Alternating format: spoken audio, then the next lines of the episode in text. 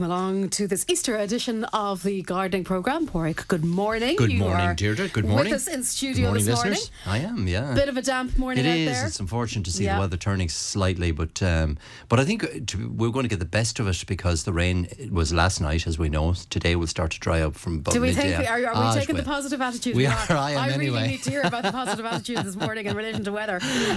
And I, well, I think tomorrow is going to be the worst day. Uh, you know, we're going to get a good bit of rain tomorrow, unfortunately. But Monday is looking uh, reasonably dry Okay, as well. And, okay. you know, into next week, I think it's to be mixed all right. So, showery weather. I suppose, look, it's expected for March. Our It Easter is, is, so yes. early this It year. is, yeah. Um, so, look at, I, I actually remember last week we were chatting about the sprouting seeds. You know, I Yes. was talking about seeds like wheatgrass and uh, the microgreens that Neven Maguire uses. And, um, uh, the point I was making last week is that they're so easy to grow, and really for what the children are off now for the next two weeks, it'll be a simple little uh, project to get them to do even in their homes, and it, it I suppose it teaches them the, the sowing of seeds, teaches them things like the circle of life. It teaches them how, how plants grow from seed, how they grow then during the summer months. So things like pumpkins, for example, if they're sown from seed at this time of year, or sunflowers, they can be grown on a windowsill.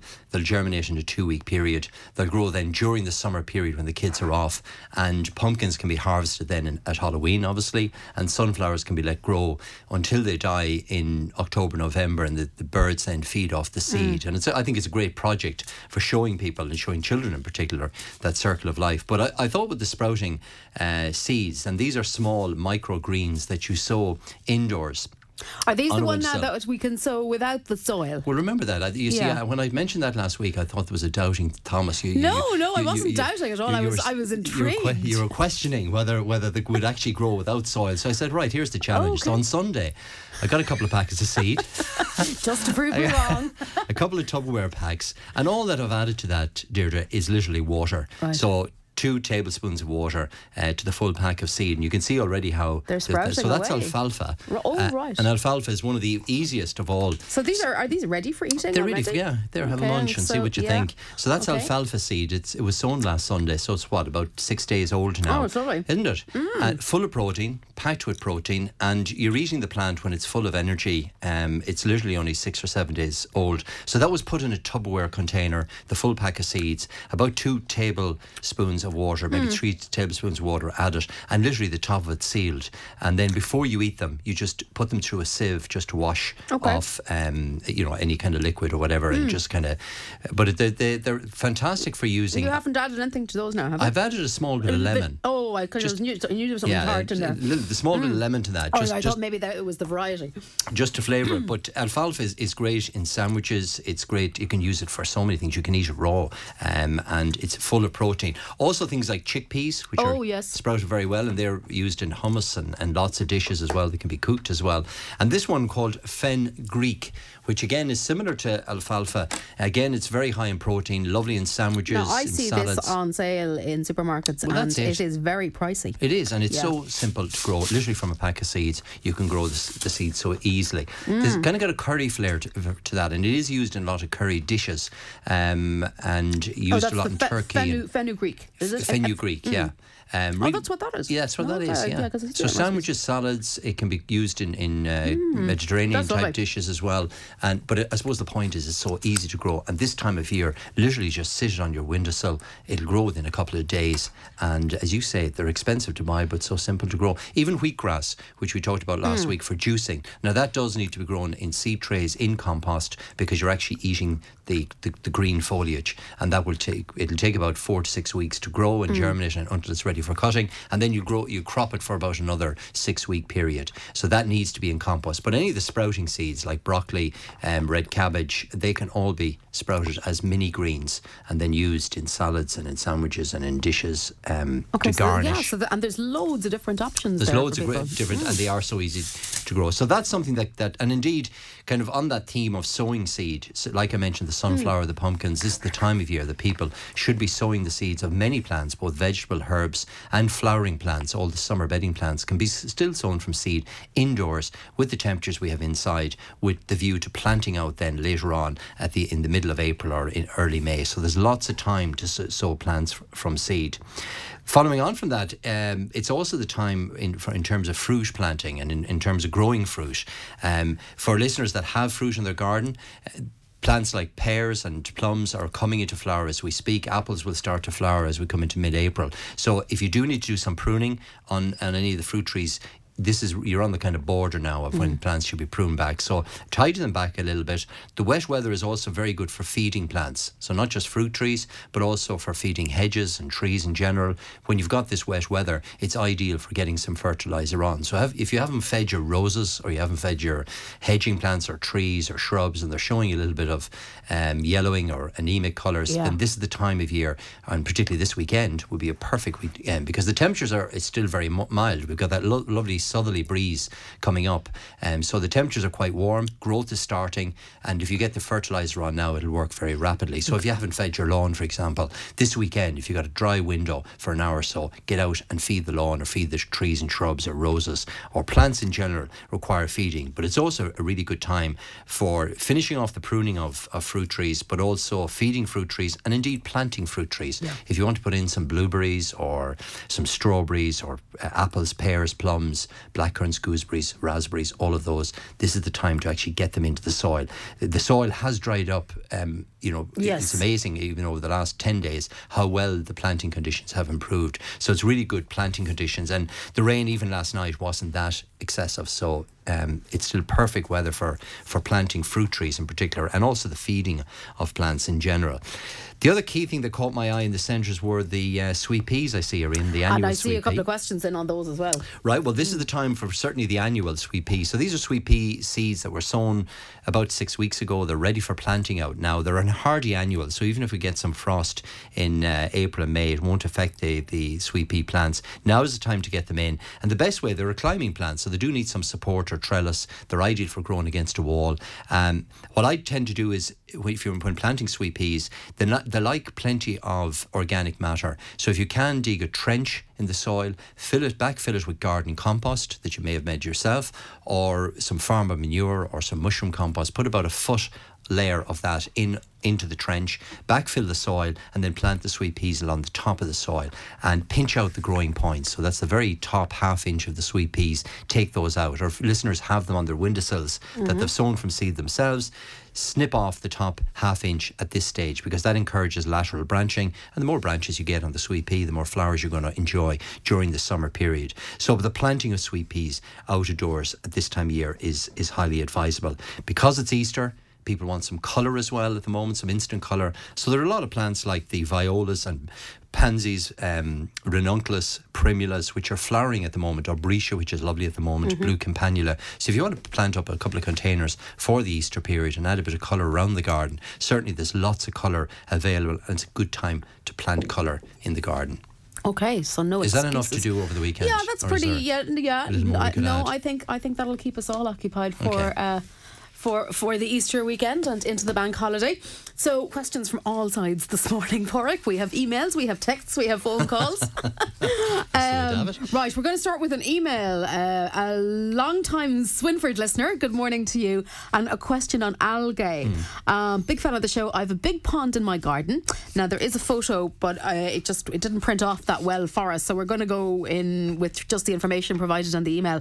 A big pond, major problems with algae. Um, Um, could you advise on how I can get rid of the algae in the pond? Yeah, and algae, you know, at this time of year as we're coming into late spring, early summer, algae is going to be a problem in, in many lawns. Um, and again, with the mild winter as well, you- you're going to see more algae in ponds and, and water features. So it's really just a green scum on the on within the actual um, pond water.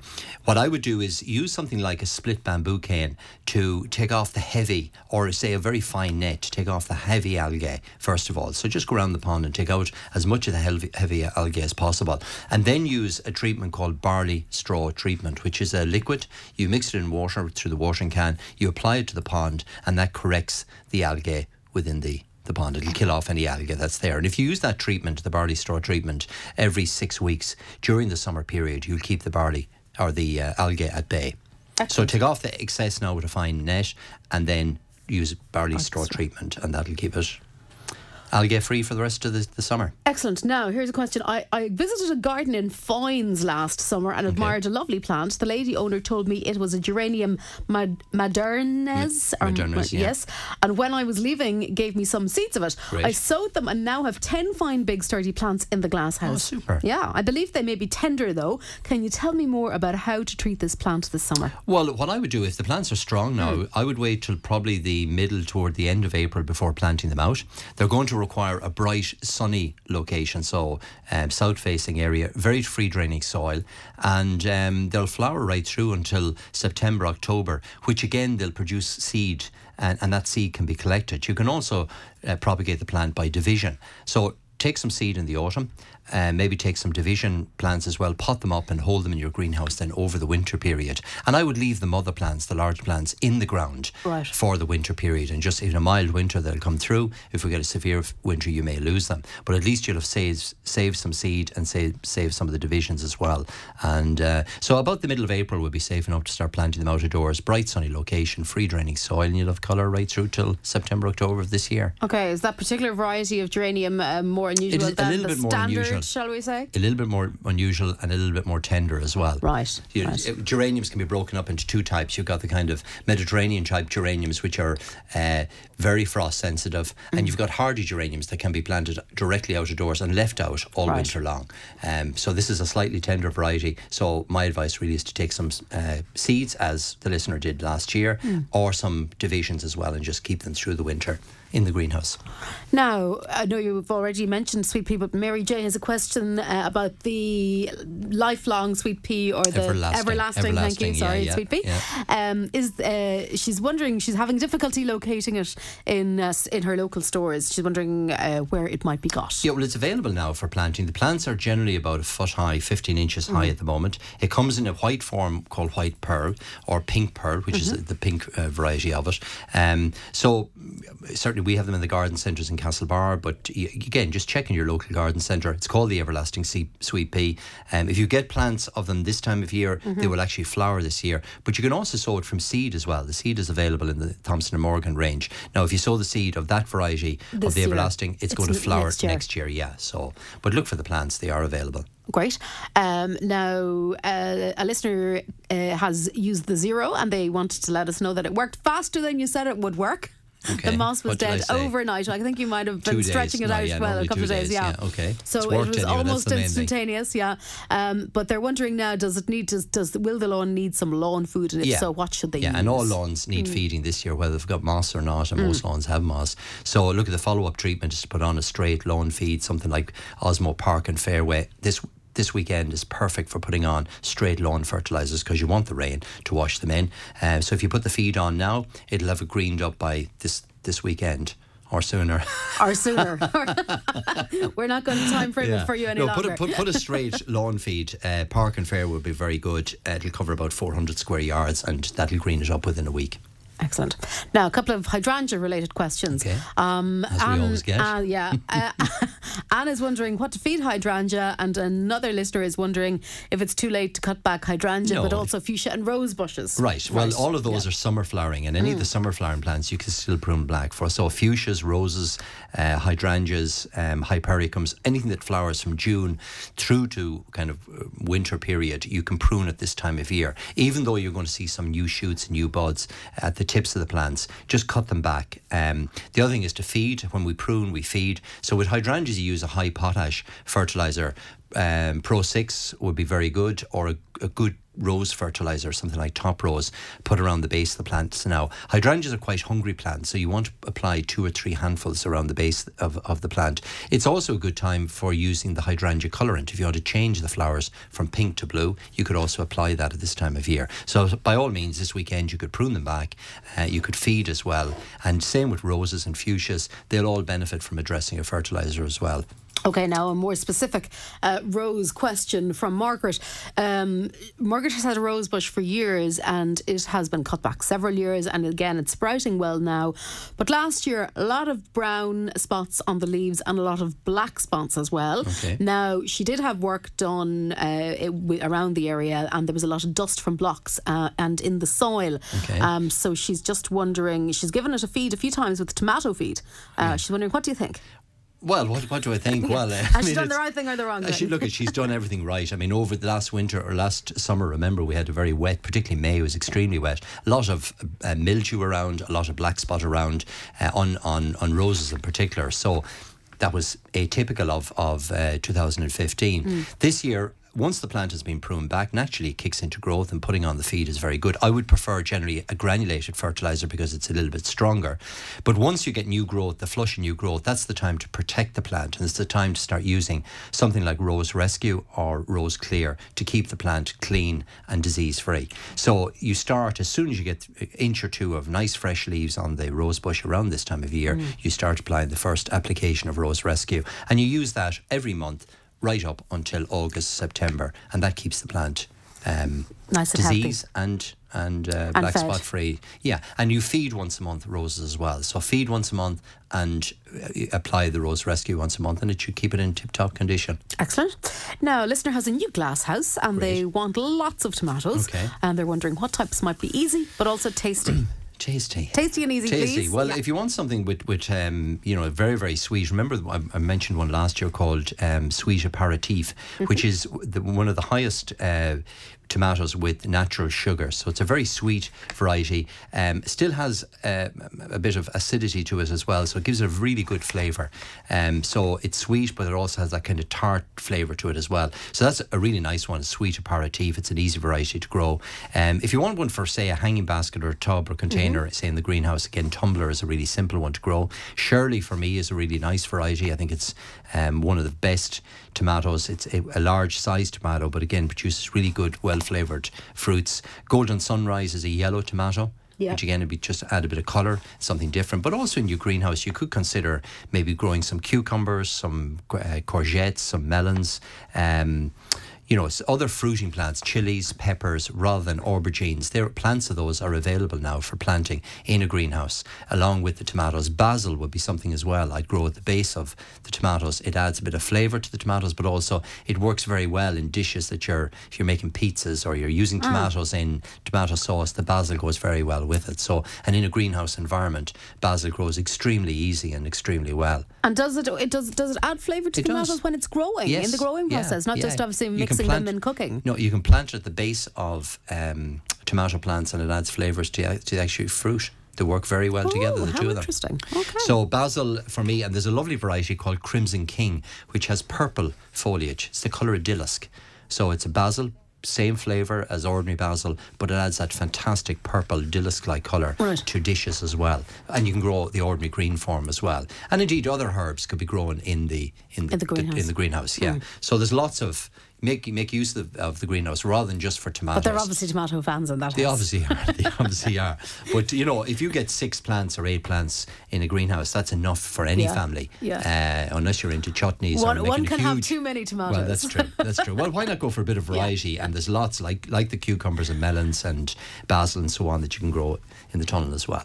Now, uh, a listener has a lot of the common garden trees, and they're wondering if you could suggest something a little different to grow. They want it to be at 15 foot or larger, and they'd like it as a feature tree. Well, do you know, I was thinking about uh, this morning about uh, the 1916 celebrations. Yes, And yeah. what a nice idea would be for people to plant a tree.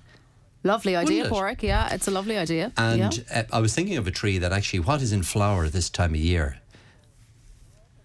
Oh, it's that's a question for me. For me, sorry. What do you think? uh, what's in flower? I mentioned a plant actually a couple of weeks back uh, that was, and it's actually just in flower at the moment. It's a, a Is tree it the called. cherry, the, like the blossoms. Well, no? cherries Not- could be. There They're some- coming in. Yes, and yeah. they're just beginning to start. Um, some of the early varieties, yeah. but there's a lovely tree called the snowy mespilus. Remember, I mentioned it Oh, two yes. weeks ago.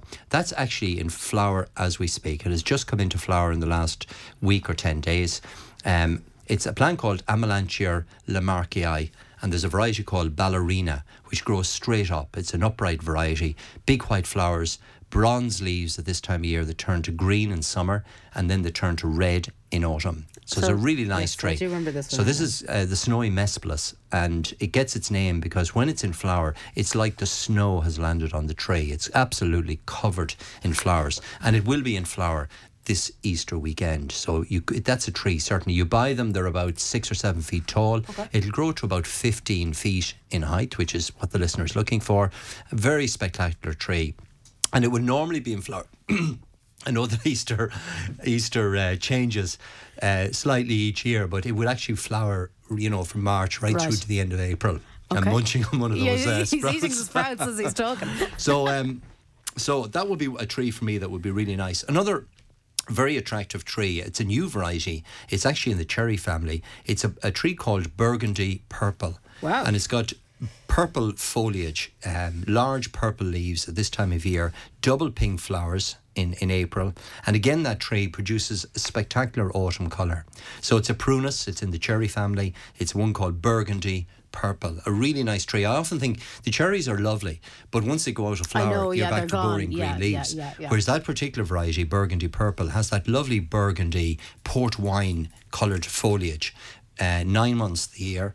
Um, then this lovely double pink flowers in, in April, early May, and then you've got fantastic autumn colour as well, which is which is really nice. Okay. Um, another nice tree, uh, if you want kind of foliage colour, there's a tree called Acer Red Flamingo, which, like the red flamingos, it's got kind of pink and white and bits of green in the foliage. So it's a, it's grown for its foliage colour, leaf colour, um, and as the name suggests, red flamingo, it's predominantly pink in colour, particularly in spring and early summer. But again, it will hold its foliage colour for nine months of the year. And again, um, you know, rather than a flowering tree that will only Mm. last a couple of weeks, it's a tree that gives really, really good colour. So there- th- those for me would be kind of Yeah, I'm just. I'm just after looking up the, the snowy Mespilus there. It's nice, yeah, isn't it's it? gorgeous. It's really stunning. and a very simple tree to Yeah. grow. It, it doesn't need any particular It soil doesn't need types. any TLC or anything no, like it that. doesn't. It doesn't suffer pest diseases. It's a really nice tree, and a tree we don't see that often. Whereas you'll see plenty of Yeah, I, cherries I, I see some pictures there of it in the autumn as well, and it is uh, lovely yeah, autumn colour. Yeah, so that's uh, snowy mespilus for me would be a really nice tree. It would also uh, be a nice uh, signature tree for Easter. The burgundy, Burgundy purple? burgundy purple again, really nice tree. Lovely purple foliage, lovely double pink flowers, nice autumn colour. Good medium sized tree, a nice chunky, um, you know, a decent tree. a decent tree, yeah, a solid tree. And what was the last one I mentioned there? the, was red, the re- the Acer Red Flamingo. Acer red flamingo. But look at pop into your local garden centre. There's loads of trees. Lovely, another lovely tree is one called the flat top cherry, Prunus Shirotae, which is pure white flowers that hang down under the tree. So it has a flat top, like a tabletop. So it grows up and then it grows out, and the flowers then hang underneath. Neat, Okay. But The golden ring. be But, right. but those first three for me would be something a bit different. Excellent. Uh, looking for a small water feature for the patio. Do Okay. I need electricity and mains water and something nice but simple? Yeah, well, the the um, for generally for small water features, you do need a power point. There are solar powered um, water Oh, yeah. features, but they're obviously they're not as effective in the west of Ireland. so you get. Yeah. But certainly for most of the small water features, you need a power point. That's simple enough. Electrician will put that in for you. You don't need any plumbing because it circulates the same water round and round, and so you can get them, you know, from all sizes, right up to five or six feet in height. Um, they make very good both in concrete and also in resin type fountains. Now, some with lights that are inserted into Yeah. the fountain as well to give the, you know, at night time it looks quite Oh, okay. So, yeah, so you're not really using uh, any great quantity of water then. No. Once it's in, it's in. Once you put the water in, maybe you change it every so often. is Correct. it? You Yeah. top it up. Maybe if you get a warm summer, you Right. top it up. So but, you're, but you're not adding to your water no. bill. Uh, No, you're not. you're Absolutely not. No, it's the same water that's Yeah. circulated round and round, and that's the way they work. So there's lots of them available at the moment. Okay. Um, planning on developing a new patch of rhubarb. Okay. I'd like the red sticked types. Um, Right. Wondering how to prepare, what to plant, and can I do it now? Right. Yes, you can. The answer is yes. Um, just make sure the ground is relatively weed free. So if there's any kind of docks or scotch, get rid of those first of all. Dig over the soil and add plenty of organic matter. Really, is the advice with rhubarb. Um, so um, so farmer manure, mushroom compost, garden compost. Dig that into the soil, or you can you can buy a couple of bags of farmer manure and just add it into the soil. Um, two varieties I'd recommend. One called Pink Champagne um, which has fantastic uh, kind of. It's an early variety, uh, really deep pink uh, sticked uh, rhubarb. And fantastic flavour. So that's pink champagne, a really nice variety. Um, The other the, the other variety with there's, there's an old variety called Victoria, which is a main crop variety, which you'd normally pick kind of mid-April, May sort of period. Yeah. Um, and there's another one that that escapes There's my mind at the moment. What is it? It'll come back We'll to come me back anyway. to- yeah, yeah. we'll so those two, Victoria and Pink Champagne, are are two excellent varieties, and plant them now at this time of year. Now you don't pick the rhubarb in its first year. Allow it to grow for the first year. Feed it well, and then this time next year you can start picking the plants. I have a mature red robin. The leaves are gone brown and appears to be burnt. What would you recommend to feed it? Right. Well, I, first of all, is I trim it back a little bit. Um, I tidy back any of the kind of dead wood or any of the damaged stems because that encourages the plant to reshoot again. And Photinia red robin is a plant that should be pruned on a regular basis, particularly when young, to shape it. And, and the more stems you create on the plant, the more colour you're going to get. You also make the plant more sturdy. Um, it tends to, it's not as floppy or as, as flimsy uh, if you prune it back every spring. So my advice is to trim it back first of all. Take probably six to eight inches off all the branches. So trim them all back. Feed them then with Pro 6, with the Osmo Pro 6, and repeat that about six weeks later. And the plant will come back into growth again. Lots of lovely re- red foliage. And because you've pruned it, you'll double the amount of colour that, that was, you know, on the plant this year compared to last year. It'll be a sturdier, more colourful plant. So put the Osmo Pro 6 on now and repeat it in five or six weeks' time. Great. My daughter is getting married in three weeks. What kind of flowers can I put into baskets or pots to give colour? well, colour? three weeks' time, we're going to be what in the middle of April, so you're going are. to have still lots of colour. Um, look at the some of the plants I mentioned today already. The blue campanulas would be lovely. We've actually hydrangeas in flower, believe it or not, already at this t- time of year, so they're lovely at the moment, giving big balls of, of, of colour.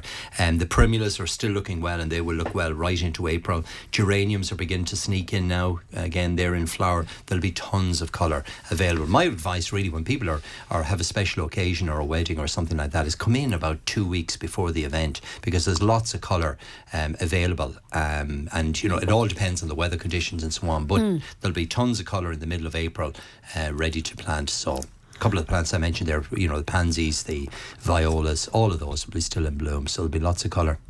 We'll have it looking well for the wedding. Yeah, you. Yeah, I suppose the, the problem would be what will you choose because there will be such a big There's choice. so much, yeah, yeah. So leave it kind of two weeks before the event and call in then and, and um, And plen- plenty to we'll choose from. get yeah. you sorted out.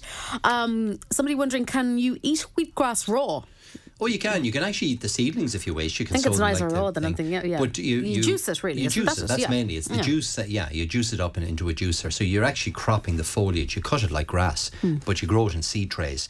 And when it's about four or six inches high, you literally get the scissors or the shears out, cut it, juice it, and drink it.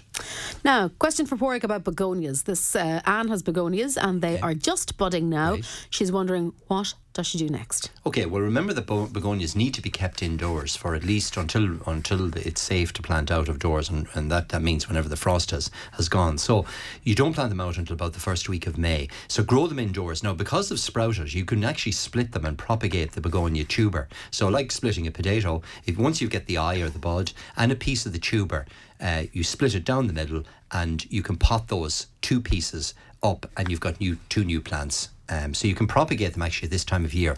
Because they're very fleshy, my advice really is once you cut them with a sharp, clean knife, dip them into a little bit of yellow sulfur, which is a powder, it's a fungicide and it stops the begonia tuber from rotting. So the cut end, as it were, you dip it into a little bit of uh, um, the yellow sulfur and then pot them up into pots, containers. You can put them into seed trays if you wish and leave them on a, a windowsill, somewhere bright, somewhere cool. A glasshouse would suit as well, but just to cover them with, with fleece if we get frost at night time.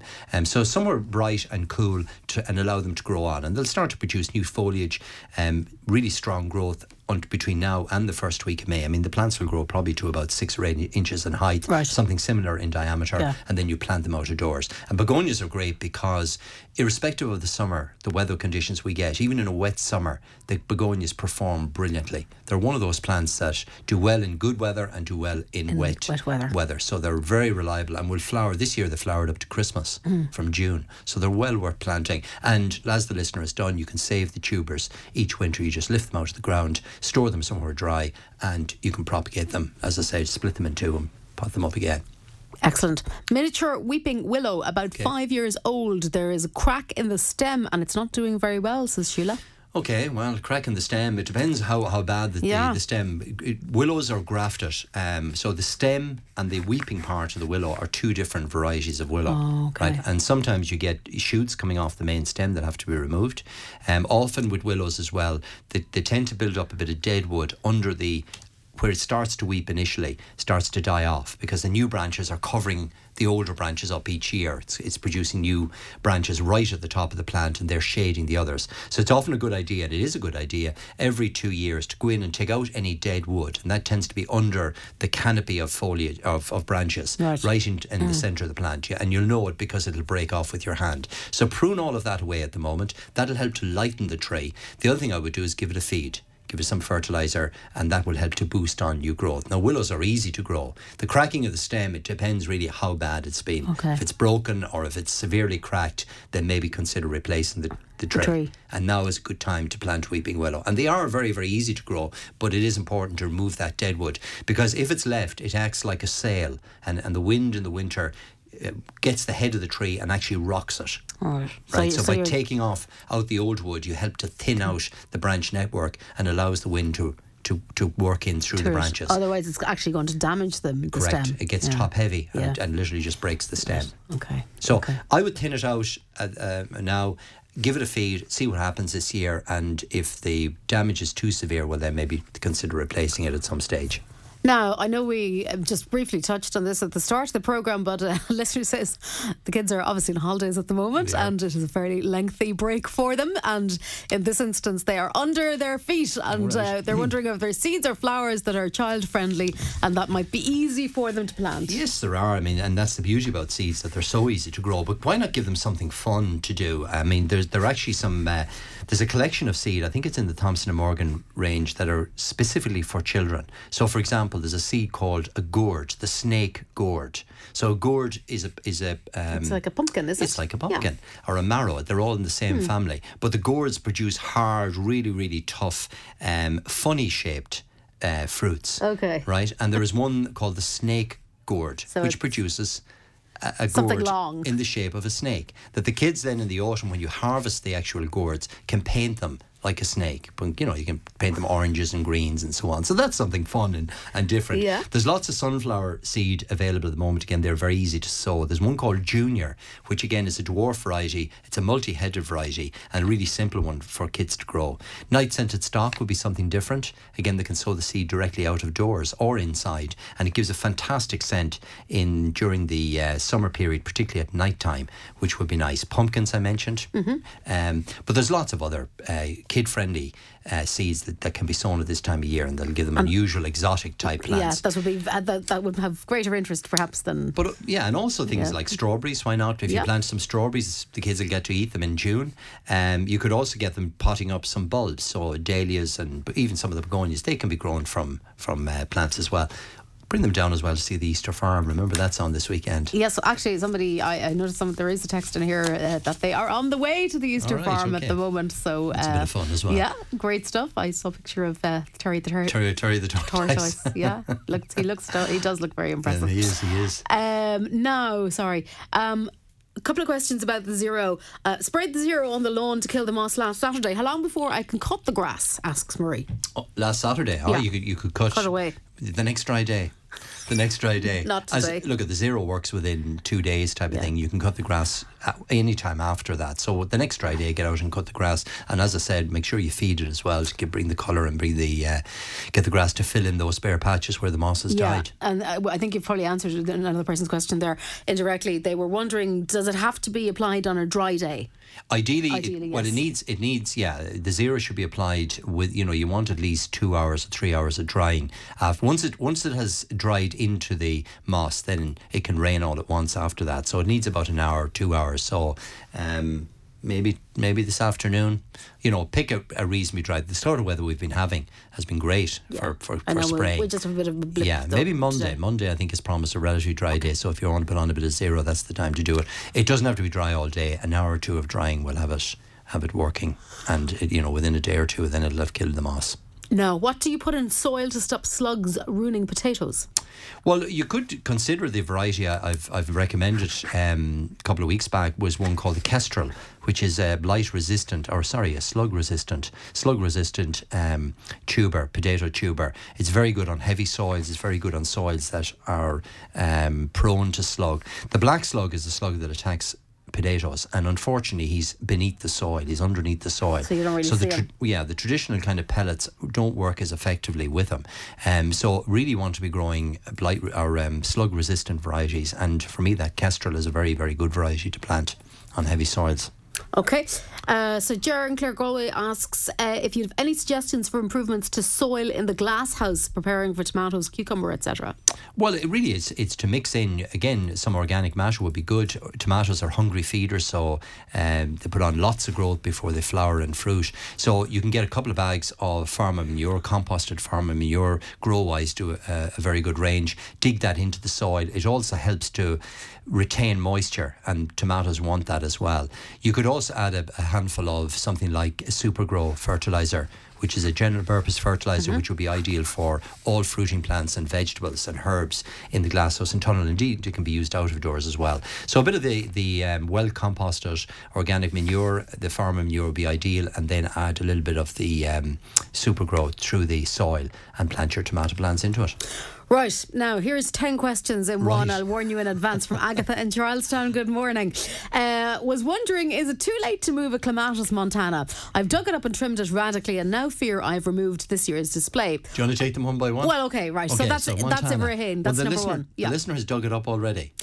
Yes, uh, Okay. I've dug it up and trimmed it. Okay. Yes. Well, yes. if you've trimmed it, you've taken away the flowers. Montana produces its flowers in April and May. Now that's that's fine. I mean, the plant hasn't been spoiled. It has been spoiled for this year, in that you get no flowers from it. But the listener's done exactly the right thing in terms of moving the plant. It would be impossible to move it without cutting it back. So dig it up. Transplant it now straight away. Make sure you plant it at this the original level that you had you lifted it at. Um, Put down again some compost, some organic matter, some fertilizer, because Montana is a very, very vigorous climbing plant. It'll produce seven or eight feet this year alone.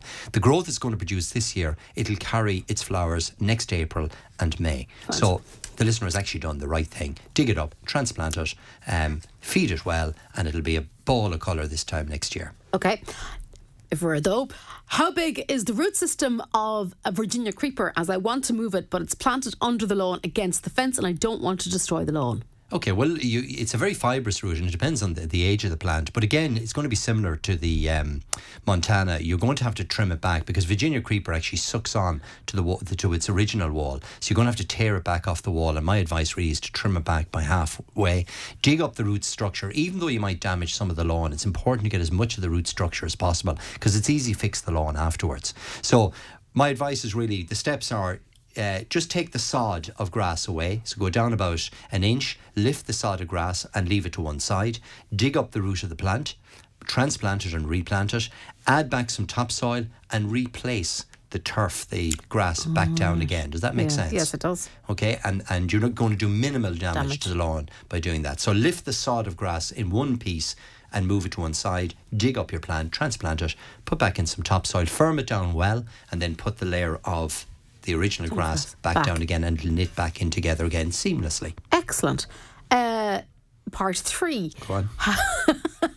How vigorous is perennial sweet pea? Well, I guess it's pink pearl, red pearl, pink, Pink pearl, yeah, pink pearl. I have it, and I'm wondering, is it enough to grow over a metal arch? Well, I'd plant one on either side. It- Mm. generally, the everlasting sweet pea will grow to about eight feet. So I would put one on either side and they'll meet in the middle. And that's yeah, because we have my we my mother has one, and it is beside a metal arch, and uh, it yes, it goes up. It kind of goes up to the top, of Top the of- arch, yeah. but it doesn't go over the other side. Right, so you would need to have them coming from Yeah. both sides. Well, both sides. And you could also consider planting maybe another climber as well, maybe a clematis, just add a bit of one of the Viticella uh, to, uh, clematis would be lovely to mix through the sweet pea as well. So you can put a couple of climbers on the arch, but definitely plant either side if you can. Okay. And finally, and Agatha says, sorry for the Spanish Inquisition, Pádraig. I planted a Gaillardia. I hope I'm pronouncing Yeah, that right. Gaillardia, Yeah, Dublin. last year. And I know it's perennial, It but is. there's no sign of it to return this year. Ah, well, it should be. It should be showing some signs of new growth. It may have rotted over the winter with, the wet winter, with the heavy wet winter we had. They are Gaillardia is a lovely plant, real kind of a bit like a sunflower, but it's a smaller plant. And that kind of daisy-like flower, great plant to flower right through to the end of the summer, and very very easy to grow. But in in heavy wet soils, you can lose them as well, even though they are perennial. So there should be some signs. Maybe leave it another fortnight to see is there new growth coming from the base. But there should be at this stage. I would be surprised if it hasn't started to sprout. Uh, if it hasn't, it obviously is rotted, and you need to if you're going to plant more gaillardias. t- Uh, improve this, the drainage. They do like a very free draining soil, but a lovely plant and a very easy plant to grow. Okay, just a couple more because time is starting to go against us. Amaryllis Matterhorn. I got it for a present. Can you tell me how to look after it, please? asks Francis. Well, if, if the listener probably got it as a bulb or as a as a clump as a plant, so grow it in a pot. Really, is my advice. Um, amaryllis that produce those lovely trumpet shaped flowers. Very easy plant to grow. Perfect in a pot or a container. They're the ones for Christmas time, aren't they? Well, yeah, Are you they? can you can you you can force them for Christmas, but they'll actually there's varieties that flower during the spring and summer as well. Um, so plant it up in a pot in a terracotta pot in a very free draining soil, something like John Innes with vermiculite or perlite added to it. Um, plant it up now. Put it out of doors. It'll actually grow out of doors for the summer and give you plenty of colour. Um, and then if you had somewhere in the winter time to move it back in, maybe a greenhouse tunnel or a porch or a sheltered part of the garden, just to tuck it away for the winter period. Let it dry off, and then it'll next spring it'll re-emerge again and and um, grow again. Oh, right. So lovely plant. So pot it up now, terracotta pot. Good free draining soil like the John Innes compost, and um, place it out of doors in a sunny location, and it'll grow. And it'll grow away. like Billy. Uh, what shrubs would you recommend for a very windy site and what fertiliser should we use? What shrubs? Hmm. Well, look at it. It depends on the. Um, is it a seaside location? Doesn't, s- it doesn't, say seaside location now, Okay. it just says a windy site. Okay, well, Sorry. plants that tolerate wind are things like the Hebe family, which do very well. Hydrangeas do very well in, in windswept areas. Potentilla, Hypericum. Um, there's a whole range of lavender does reasonably well in, in open sites. So it depends on the exposure. It depends are they close to a, a seaside area. My advice is pop in to the garden centre. We'll show you some of the really um, wind tolerant plants. There are specifically varieties that grow in seaside areas which have high degree of wind, high degree of salt, and they do very well and will do well in, in windy sites anyway. The one thing I would say is consider putting in some shelter because in a windy site you're very restricted to the range of plants that you can grow. And you're better to put in some level of protection a, a good solid hedge or a, a maybe a hedge in the centre of the garden to create mm. shelter around a shrub bed. Because then you've got a, a broader variety of plants that you're able to grow there. But certainly there's a wide range of plants that can will tolerate high ah. windy areas. So pop into your local garden centre and they'll advise you. Okay. look at the seaside collection for example that that will be That they will will be all wind tolerant Great. Uh, finally, black spots on a camellia. What might be the problem? Well, uh, camellias over the winter are always going to pick up some, because they're an evergreen plant, a bit like rhododendrons and, and azaleas, you'll always get some markings on the actual foliage. Unless it's terribly bad, I, I would just ignore it, to be honest. Um, this time of year, we're coming to the time for feeding camellias. They're in flower at the moment, and as they go through the summer months, that's the time to feed them well. There's a specific fertilizer we use uh, called ericaceous feed, specifically for camellias, rhododendrons, azaleas. Put that on it now. That'll encourage some new growth. And if you want, if the leaves are very badly damaged, you can take remove those. Just li- literally take them off. So that's a bit of winter damage. It's not a disease or pest, and camellias will They'll back. typically pick that up. If you feed them, they'll bounce back from that. We'll have to leave it there, Pádraig. Thanks indeed for all of that. So remember the Easter Farm. It's Mm-hmm. a, it's in Horkans in Turlough Castlebar. There's a whole range of activities for the, for the children. Um, so just come down and see the animals, and uh, the, the donkeys are there, and the Terry the tortoise, as you mentioned, the meerkats, all of that. So it's a fun weekend. A fun weekend, And and and they're throughout the week as well, presumably. Absolutely, all right throughout yeah. the week, right throughout Easter. Great stuff. Thank you very much indeed. Uh, stand by. Michael Neary is coming your way next with Country Classics. That's it from me. We're back again next Saturday just after seven. And until then, have yourselves a great weekend and a very happy Easter.